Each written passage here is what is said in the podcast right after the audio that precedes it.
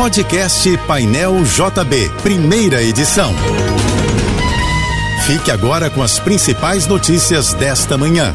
Oferecimento Assim Saúde. Hospitais, clínicas, exames e mais de mil consultórios. Ligue 2102 5555 e Equinor. Nossa energia está em linha com a mudança. O presidente Luiz Inácio Lula da Silva vai receber nesta manhã às 11 horas no Palácio do Planalto o primeiro-ministro do Vietnã, Pan Minh Chin.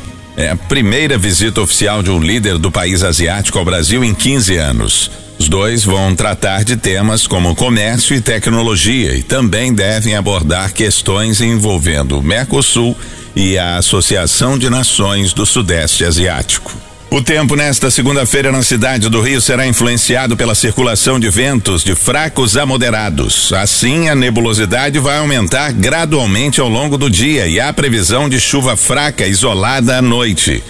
O Instituto Nacional de Meteorologia prevê que a temperatura máxima de hoje deve chegar aos 28 graus.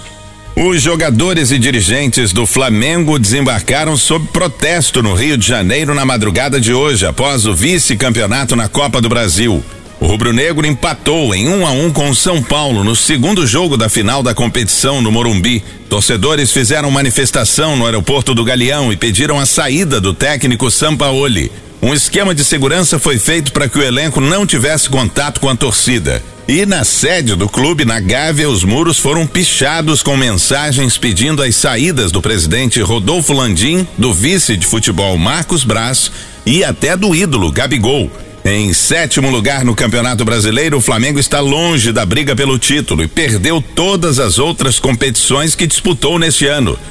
O governo do Rio autorizou a chamada de 140 professores aprovados nos concursos públicos realizados em 2013 e 2014.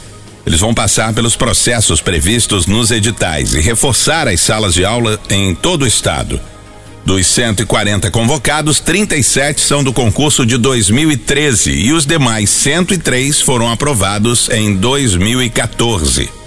Os novos professores vão atender diversas disciplinas, como artes, biologia, ciências, geografia, história, português, inglês e educação física. A Associação Brasileira de Bares e Restaurantes enviou uma carta ao presidente Luiz Inácio Lula da Silva em que pede a volta do horário de verão suspenso desde 2019. A Abracel argumenta que o horário de verão tem impacto direto no faturamento dos bares e restaurantes, com alta estimada de 10 a 15%.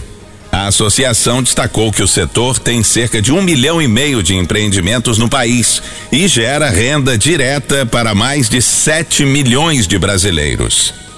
O calor no Rio no primeiro domingo de primavera teve temperatura máxima de 40 graus e 9 décimos registrada em Irajá às duas e meia da tarde, segundo o Alerta Rio. Já o Instituto Nacional de Meteorologia assinalou a máxima de 39,9 graus na Vila Militar.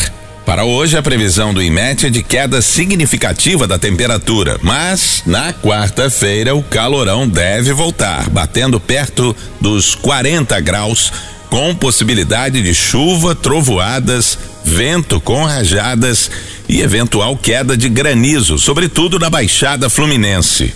As mensalidades das escolas particulares devem aumentar em média 9% no ano que vem. É o que aponta um levantamento feito pelo portal Melhor Escola, site buscador de estabelecimentos de ensino. Segundo reportagem da Agência Brasil, 979 escolas de praticamente todos os estados, com exceção de Roraima e Tocantins, responderam ao questionário. Há instituições que manterão o mesmo valor cobrado neste ano e outras que planejam reajustes de até 35%.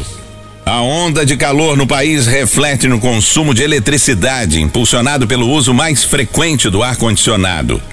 A projeção do Operador Nacional do Sistema Elétrico para setembro é de um crescimento de 5,8%, com altas em todas as regiões. Nas regiões Sudeste e Centro-Oeste, a alta deve chegar a 6,1%, segundo o ONS. A Prefeitura do Rio lança hoje um plano de ações para reduzir pela metade as mortes e ferimentos graves no trânsito até 2030. Para reforçar que esse é um problema de saúde pública, o Plano de Segurança Viária do Rio foi desenvolvido pela Comissão Permanente de Segurança Viária, com a liderança da Secretaria Municipal de Saúde e reúne representantes de 11 órgãos municipais. O lançamento nesta segunda-feira, Dia Nacional do Trânsito, será durante o seminário Mobilidade Segura, promovido pela Sete Rio no Centro Cultural Banco do Brasil. Você ouviu o podcast Painel JB, primeira edição.